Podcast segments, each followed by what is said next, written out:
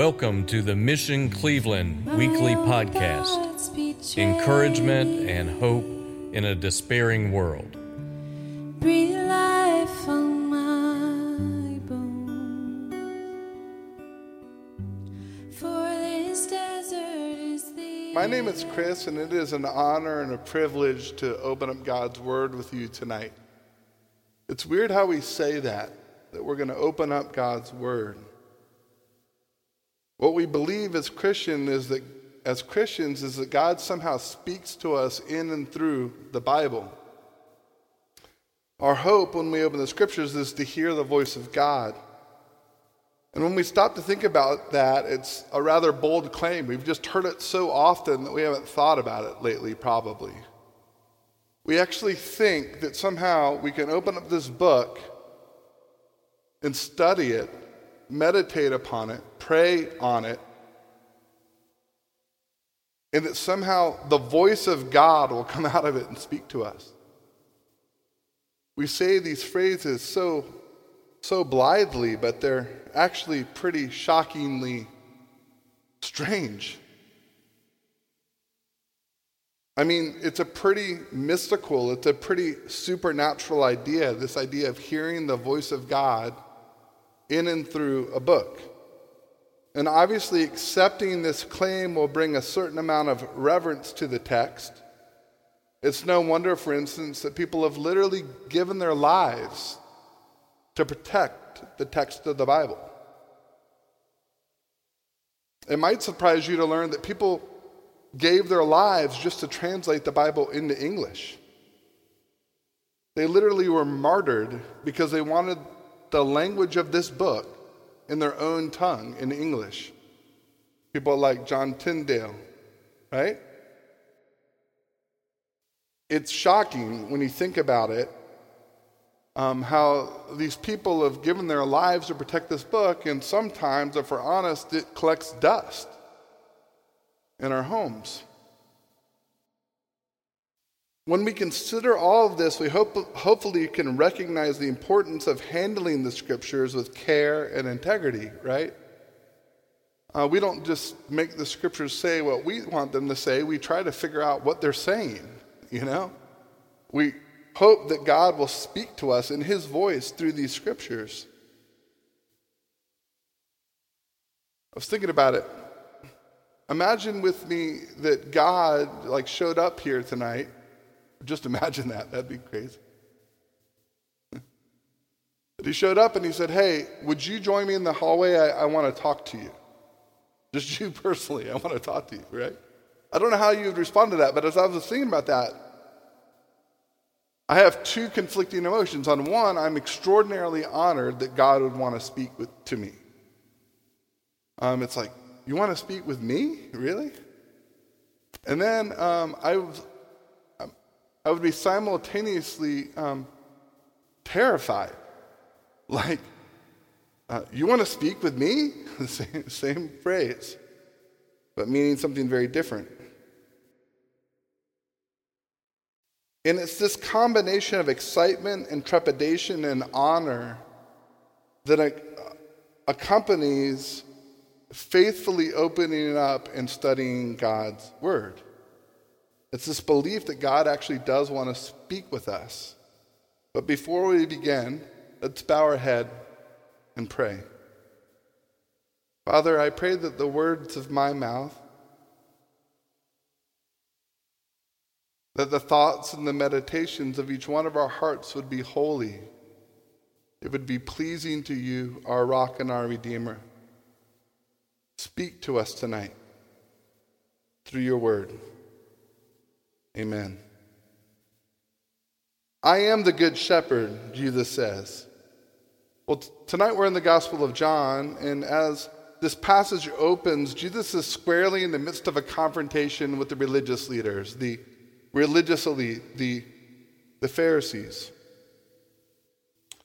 And these leaders continue to doubt Jesus. They continue to publicly criticize him, to um, sort of question his intentions. It's obvious they're quite threatened by his message. They keep trying to discredit him. And so Jesus does what any logical person would do when people are questioning their character and their intentions. He tells them all about how he's a good shepherd.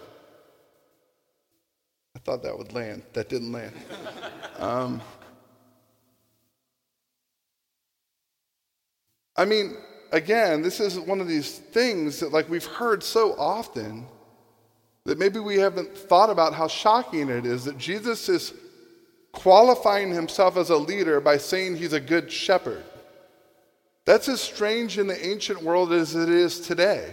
Because in the ancient world, they chose leaders just like we tend to choose leaders today.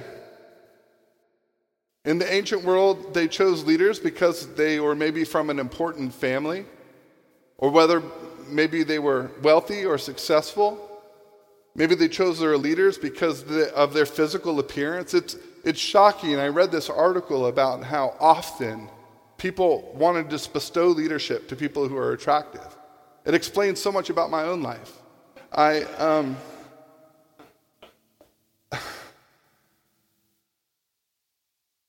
but it is shocking how we ascribe leadership to these things like wealth, influence. We, we, we ascribe leadership to, to people who um, have had success in one area of life, right? But the Bible, beginning in the Old Testament, sort of is countercultural in this way. Because we, a good example of the person who, who sort of fit the mold of what we think of as a leader, or what human instinct sort of thinks of as a leader, is Saul, right? King Saul in the Old Testament. He was a little taller than everybody else. He was handsome. He was wealthy. He was from the right family. He had influence. And they said, Oh, you should be our king. Um, it turns out he was a terrible king. So then God sent his prophet Samuel to go find a new king. And he goes to this little out of the, out of the way place and he, he looks, um, he finds this family, not a serious very consequential family. And then he goes to one of the younger sons who is a shepherd in the field, David, right? And so some of this shepherding archetype comes from David, who becomes who begins to be seen as the greatest king in Hebrew history, right? So we read about David all over the Old Testament, but in Psalm 78, David um, is said, uh, that he shepherded the people with integrity of heart. With skillful hands, he led them. There's something about shepherds, because shepherds, even back then, as well as today, are not sort of, they're sort of, uh, they're blue collar folk. They're not uppity. They're sort of humble people, right? It's hard to have too much pride as a shepherd. You're out in the field all day with these animals. But also, shepherds are courageous, right? Shepherds literally defend sheep from predators and from robbers. And so, if you think about it from that perspective, shepherds have some of the qualities you'd want in a leader. And, and, in fact, in the Old Testament, God also sort of talks about himself as a shepherd, like what we read tonight in Psalm 23, right? The Lord is my shepherd, I shall not want. He makes me lie down in green pastures. He leads me beside the still waters. He restores my soul. I didn't grow up in a Christian home, and I wasn't a Christian until later as an adult. I remember the first time I heard Psalm 23 it was in the King James Version. And the King James Version of the Bible is actually really beautiful in the Psalms. Um, the Lord is my shepherd. I shall not want, or whatever it says there. I remember the first time I read that, though, I was like, why don't, why don't we want him? I don't, the Lord is my shepherd, I shall not want. I don't know why we don't want him. And um, it's funny, though, that King James Version is so beautiful that all the translations ever since haven't clarified that because they're still stuck on that original translation that's so beautiful. I mean, if you were to translate this from scratch without that King James Version, what you would say is, the Lord is my shepherd, therefore I will have no want. Right? But instead, he's the shepherd we don't want. You know, we shall not want. Okay. So, given this context, it's really not a surprise that Jesus hearkens to his, the shepherding imagery, the shepherding archetype, when confronting the Pharisees. Jesus says, The good shepherd calls his own sheep by name and leads them out. When he has brought out all his own, he goes on ahead of them, and his sheep follow him because they know his voice. So, the first aspect of a good shepherd, you can tell a good shepherd by looking behind them, right? Because sheep follow a shepherd. Shepherds are very different than cowboys. Cowboys have to poke and prod the cattle from behind and make them go forward. But shepherds, even today, um, lead their sheep from in front of them through their voice. And it's funny, that voice, the, the idea that the sheep know the distinct voice of their particular shepherd is still very much true today. Shepherds will gather together, multiple shepherds will gather together in a single field where all their sheep will graze. At the end of the day, the shepherd will walk away and start speaking, and only his sheep will follow him. That's how shepherding works. Sheep follow the voice of the shepherd.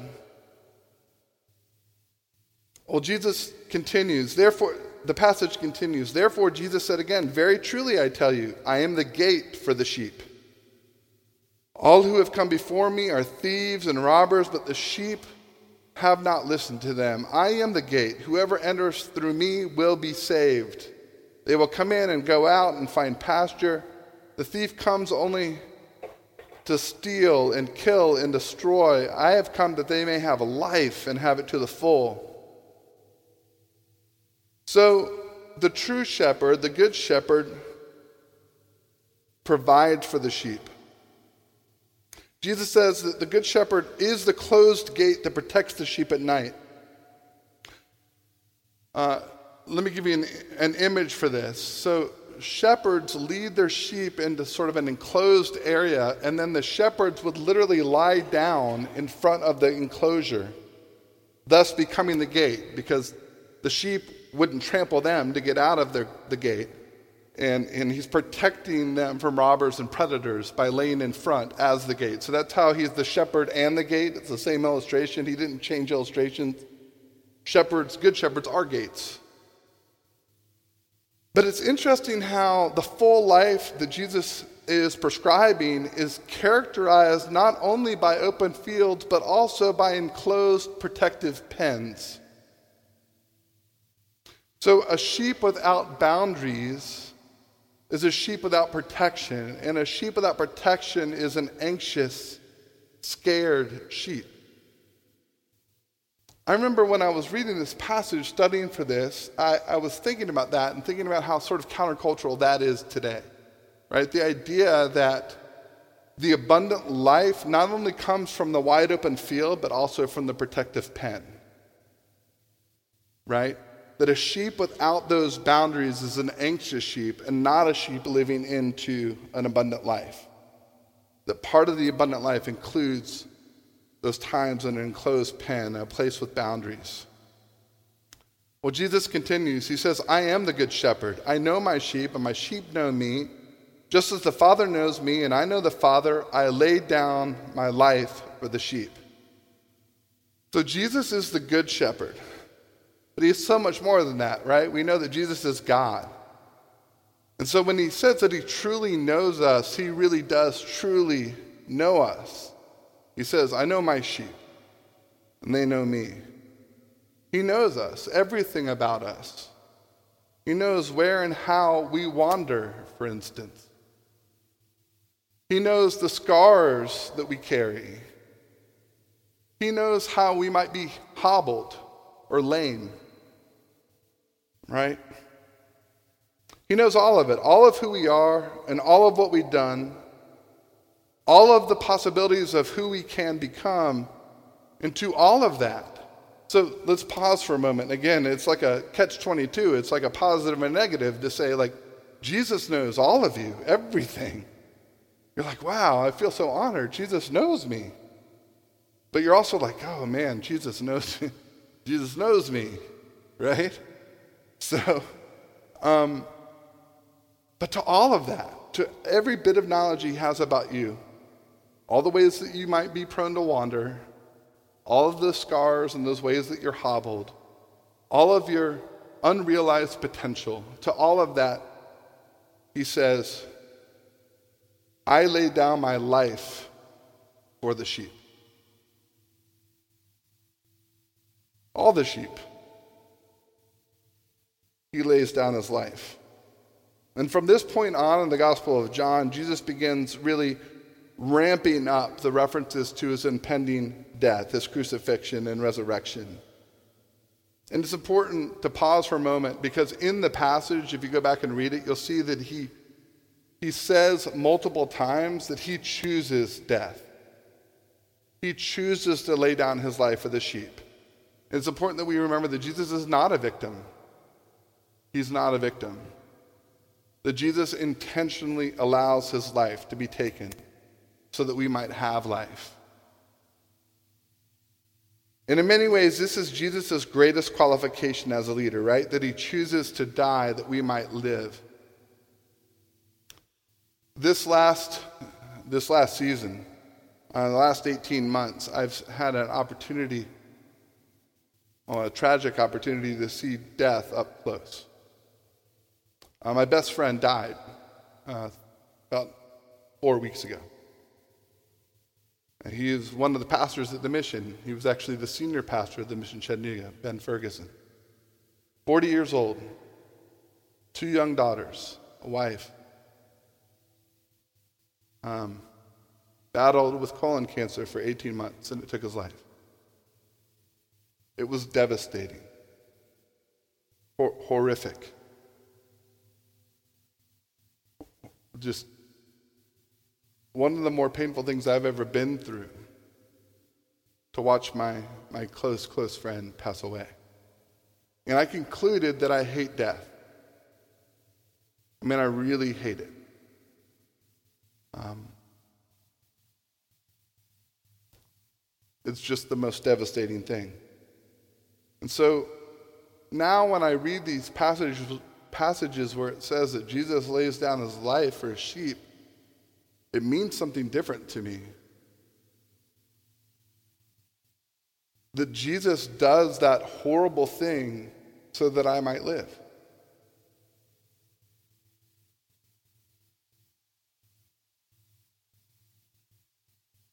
I know that's not new knowledge. You've certainly probably heard somebody say before that Jesus died that you might live, right? Somehow, when you see death so close hand, so close up, it brings a new meaning to it because I think it can become an abstraction. Um, it's the most horrible thing ever, and Jesus says, I'll do it that you might live. So, this is great news, to be sure, that we have a good shepherd in Jesus. As I was reading this passage, I couldn't help but be challenged by one thing in it. Because over and over again, Jesus says, My sheep hear my voice. In fact, near, near the end of the chapter, he really exhaustively says this. He says, My sheep listen to my voice. I know them, they follow me. I give them eternal life, that they shall never perish. No one will ever snatch them out of my hand. My sheep listen to my voice. I know them, they follow me. What I became more and more convicted of as I was reading this passage was this idea of listening to Jesus and knowing his voice, and knowing his voice specifically, and knowing his voice distinctly from every other voice. Right? As it turns out, the defining characteristic of a sheep is that they follow their shepherd. And how are you going to follow your shepherd if you don't know his voice? Right? And the question that kept coming to my mind isn't whether or not Jesus is a good shepherd, but rather, am I his sheep?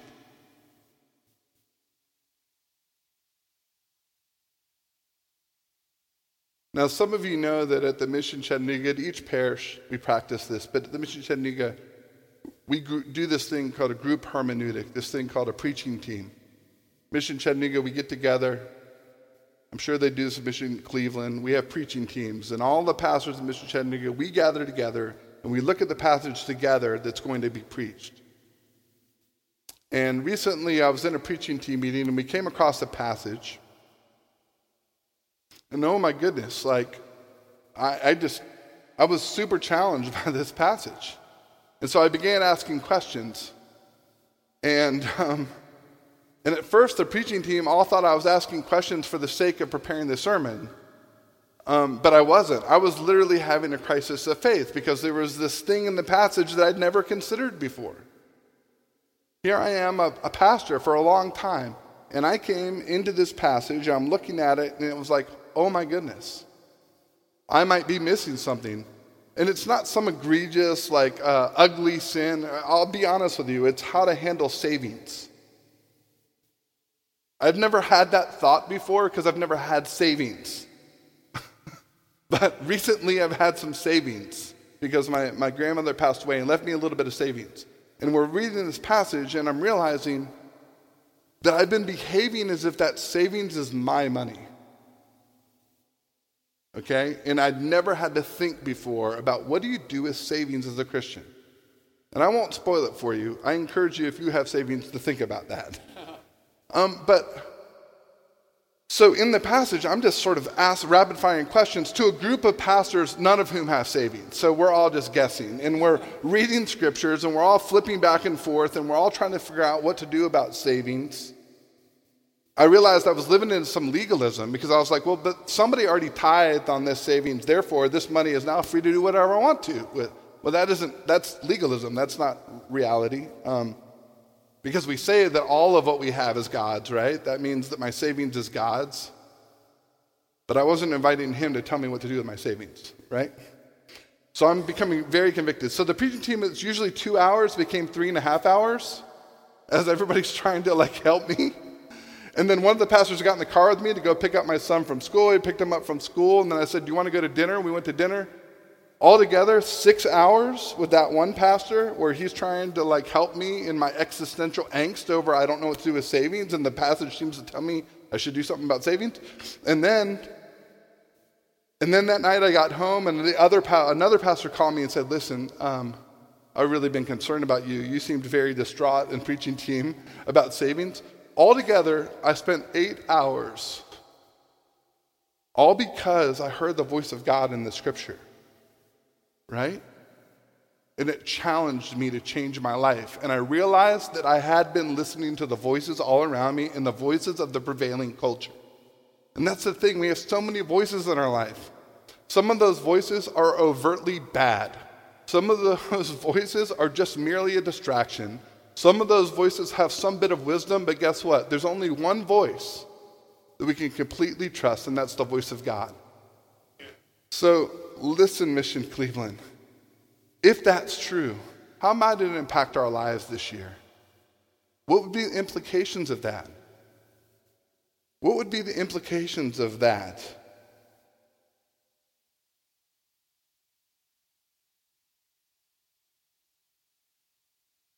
His sheep know his voice. They listen to his voice and they follow him. And if this is true, what might be the implications? What kind of habits what kind of patterns might we want to establish this year? How might we want to cultivate our listening and calibrate our ears to hear the, good, the voice of the Good Shepherd? Because he knows us and he knows how to lead us into that abundant life that he promises. The Mission Cleveland, take time to listen. Open up God's Word. In the name of the Father, and the Son, and the Holy Spirit. Amen. Speak truth to my heart. Thanks for listening. Join us at the Mission Cleveland next week.